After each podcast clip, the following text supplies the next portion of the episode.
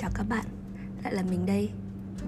Hôm nay mình tiếp tục có một uh, câu chuyện ngắn muốn chia sẻ đến mọi người. um, Đây là một câu chuyện mà mình đã viết trên blog cá nhân của mình. Và mình quyết định sẽ đọc lại đó, uh, đọc lại nó giống như là một cách um, voice lại câu chuyện của mình vậy. Ok, vậy thì bài viết có tựa đề là um, Bấp bênh một chút cũng có sao đâu. Bấp bênh một chút cũng có sao đâu nhỉ? Dạo này mình có nhiều suy nghĩ, nhiều câu hỏi lắm. Những câu hỏi và ý nghĩ vẩn vơ cứ loanh quanh, thoắt ẩn rồi lại hiện lên trong đầu mình. Mình tự đặt nhiều câu hỏi về thế giới này, về mọi người xung quanh và về cả chính bản thân mình nữa. Mình không nhận ra ý nghĩa của việc đặt câu hỏi đó cho đến khi vô tình xem một video của một bạn mình đã theo dõi khá lâu trên YouTube. um, Cuộc sống của mình đang bấp bênh. Mình đang chạy theo một điều gì đó, một thứ không thuộc về mình và có thể không thực sự phù hợp với mình ở thời điểm hiện tại. Và khi điều đó không còn phù hợp với mình nữa, mình cố chạy theo để tìm kiếm và mình lại càng trở nên bấp bênh hơn. Toxic distraction. Mình dễ bị obsessed bởi một ai đó hoặc một điều gì đó mà mình tự cho là quan trọng. Ban đầu mình đã nghĩ rằng việc tìm kiếm một điều gì đó để điều hướng bản thân chỉ tập trung vào thứ đó và không hoặc hạn chế để ý tới tất cả những điều khác không cần thiết, không quan trọng.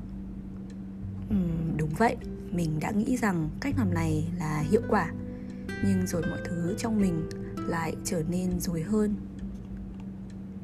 Mình không bảo vệ được cảm xúc của bản thân. Đúng, mình chưa học được điều này, chưa học được cách bảo vệ cảm xúc của bản thân. Không phải rằng mình dễ bị ảnh hưởng bởi cảm xúc của người khác, mà là mình dễ bị ảnh hưởng bởi chính những suy nghĩ, cảm xúc do mình tự tưởng tượng ra.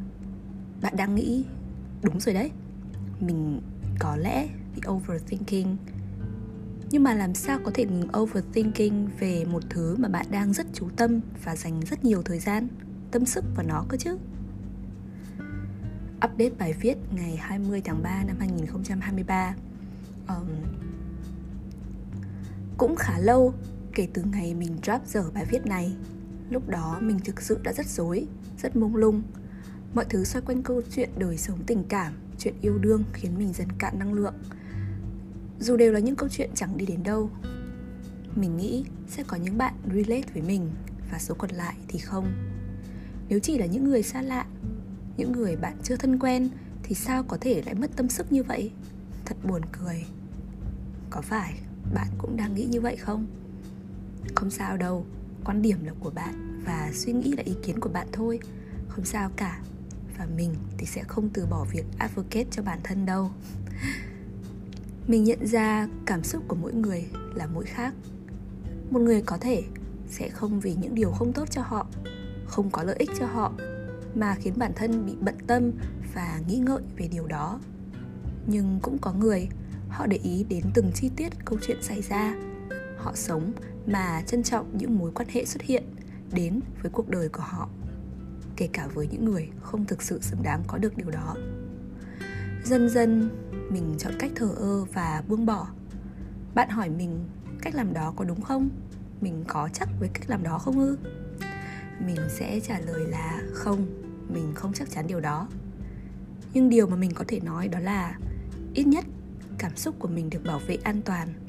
An toàn ở mức dù có thể bị chảy xước một vài lần, nhưng nó chưa bao giờ và sẽ không bao giờ broken. Mình sẽ làm điều đó và sẽ làm được điều đó. Trong chuyện tình cảm, mình thừa nhận cái tôi của mình quá lớn, nhưng nó không hề độc hại. Nó giúp mình bảo vệ bản thân và dành năng lượng của mình vào những điều khác xứng đáng hơn. Chỉ đơn giản vậy thôi. Nếu không ai có thể đối xử với bạn được như cách bạn đối xử với bản thân, thì girls, we battle, we battle off alone. Nghĩa là chúng ta thà độc thân còn hơn á. Ok, đấy là bài viết mà mình đã viết trên trang blog cá nhân của mình. Thì nó chia làm hai hai lần hai lần viết, hai hai thời điểm khác nhau. Thời điểm mà mình bắt đầu viết và nghĩ cái tên tựa đề cho bài viết này thì nó không phải là mình bấp bênh về chuyện tình cảm, mà hồi đó là mình vì bấp bênh do có nhiều dự định trong cuộc sống cũng như là nhiều thứ xảy ra và cũng hơi một chút áp lực, nên mình mới viết những dòng đoạn đầu có vẻ như bạn sẽ cảm thấy là phần đầu và phần thứ hai nó không được ăn nhập với nhau, thì tại vì nó viết ở hai thời điểm khác nhau á. Còn đến khi mà mình quyết định um, hoàn thiện nốt bài viết là vào ngày hôm uh, ngày hôm qua ngày hôm kia thì uh, lúc đấy cái tâm trí của mình nó lại xoay quanh và nó nghĩ nhiều hơn về cái chuyện là tình cảm của mình dạo gần đây, nên mình đã quyết định viết nửa còn lại, nên nó không ăn nhập với nhau cho lắm. Nhưng mà nhìn chung thì nó cũng tạo thành một mạch câu chuyện và yes, đấy là câu chuyện của mình. uh, Còn các bạn thì sao? Các bạn đã từng cảm thấy bấp bênh trong cuộc sống của mình chưa? Mình nghĩ là chúng ta ai cũng sẽ có những cái khoảng thời gian cũng như những cái khoảng khắc mà bỗng chợt mình nhận ra trong cuộc sống là mình còn có quá nhiều điều phải làm, có những điều mình không làm được và mình đang mất phương hướng, mình không biết phải tiếp tục làm như thế nào.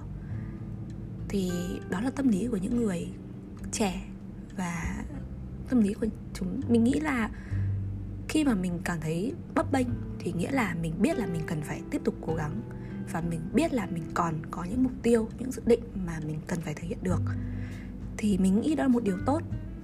Còn nếu mà chúng ta cứ nhận thấy cuộc sống của chúng ta là rất là hoàn hảo, um, chúng ta người ta nói là um, lo lắng có hai dạng, lo lắng là kiểu áp lực uh, giúp bạn À, phát triển hơn và thứ áp lực kìm chân bạn, thì mình nghĩ là chúng ta hãy cố gắng biến những cái áp lực đấy, những cái bấp bênh đấy thành động lực để chúng ta tiếp tục cố gắng và chinh phục những cái uh, mục tiêu, những cái dự định uh, to lớn hơn.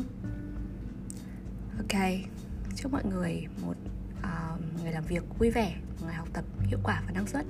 Bye!